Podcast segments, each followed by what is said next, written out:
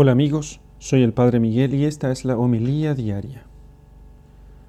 Lectura del Santo Evangelio según San Mateo capítulo 18, versículos 1 al 5, versículo 10 y versículos 12 al 14.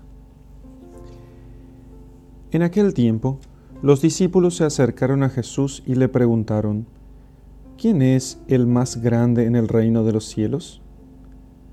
Jesús llamó a un niño, lo puso en medio de ellos y les dijo, Yo les aseguro a ustedes que si no cambian y no se hacen como los niños, no entrarán en el reino de los cielos. Así pues, quien se haga pequeño como este niño, ese es el más grande en el reino de los cielos. Y el que reciba a un niño como este en mi nombre, me recibe a mí. Cuidado con despreciar a uno de estos pequeños, pues yo les digo que sus ángeles en el cielo ven continuamente el rostro de mi Padre que está en el cielo. ¿Qué les parece? Si un hombre tiene cien ovejas y se le pierde una, ¿acaso no deja las noventa y nueve en los montes y se va a buscar a la que se le perdió? Y si llega a encontrarla, les aseguro que se alegrará más por ella que por las noventa y nueve que no se le perdieron. De igual modo, el Padre Celestial no quiere que se pierda ni uno solo de estos pequeños. Palabra del Señor. Gloria a ti, Señor Jesús. Queridos amigos, dice el Señor que si no cambiamos y no nos hacemos como niños, no entraremos en el reino de los cielos. Y eso porque el niño depende completamente de su padre. No está diciendo que nos está llamando a que seamos nosotros caprichosos como los niños o inmaduros como los niños, sino está hablando de los niños como dependientes de sus padres. Un niño no hace nada por sí mismo, depende completamente de la autoridad de sus padres, pide permiso para todo, recibe todo de sus padres y si quedara solo corre, correría un gran riesgo, eh, su vida correría muchísimo riesgo. Quiere el Señor que nosotros seamos como niños delante de Dios, o sea, que nosotros dependamos completamente de Él. Esta dependencia de Dios consiste en una confianza plena en su providencia, en que nosotros no desesperemos de que Dios está atento a nuestras necesidades, pero sobre todo de que Dios está atento a conducirnos por los caminos que más nos conviene para poder alcanzar la vida eterna. Entonces, basta que nosotros seamos obedientes. Un hijo es un hijo, un buen niño, un buen hijo es obediente con sus padres y depende completamente de él y espera en su padre que lo conducirá eh, por los mejores caminos para Él, que tomará las mejores decisiones.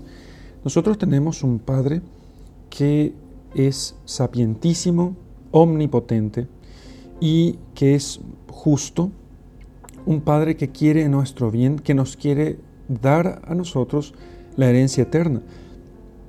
Evidentemente, no tiene sentido que nosotros querramos algún día independizarnos de Dios porque nunca podríamos nosotros igualarle para nada.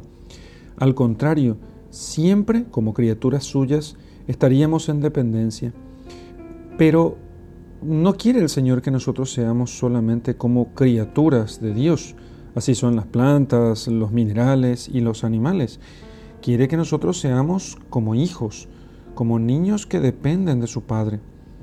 Que seamos nosotros como niños siempre no implica que seamos inmaduros. En el reino de los cielos la madurez consiste en una dependencia cada vez mayor de Dios, de tal modo que en nuestra debilidad se manifieste su fortaleza, que en nuestra flaqueza se manifieste su, su grandeza, que Dios haga todo en nosotros, que Dios sea todo en nosotros. Por eso el Señor pone a los niños como modelos y nos dice que si no nos hacemos como niños, no entraremos al reino de los cielos. Se echa de ver con este pasaje que la infancia espiritual no es una espiritualidad más, que hacernos como niños, confiando en la providencia del Padre y entregándonos sus manos, no es una forma más de confianza en Dios o de espiritualidad dentro de la iglesia, sino que es el único camino por el cual podemos nosotros alcanzar a Dios. Porque si fuéramos grandes, los grandes lo que hacen es independizarse de sus padres. En el orden natural eso está bien e incluso es necesario. Pero en el orden sobrenatural, como nunca podríamos nosotros independizarnos de Dios, eh, el camino sensato es la dependencia absoluta de Dios. De hecho, el pecado de nuestros primeros padres consistió en independizarse del Padre, independizarse de Dios y querer ellos por su propia cuenta decidir lo que estaba bien y lo que estaba mal. El camino de retorno consiste en despojar nuestras armas, renunciar a nuestra independencia, entre muchas comillas, renunciar a nuestra independencia y volver al Padre. Ese es el camino de retorno.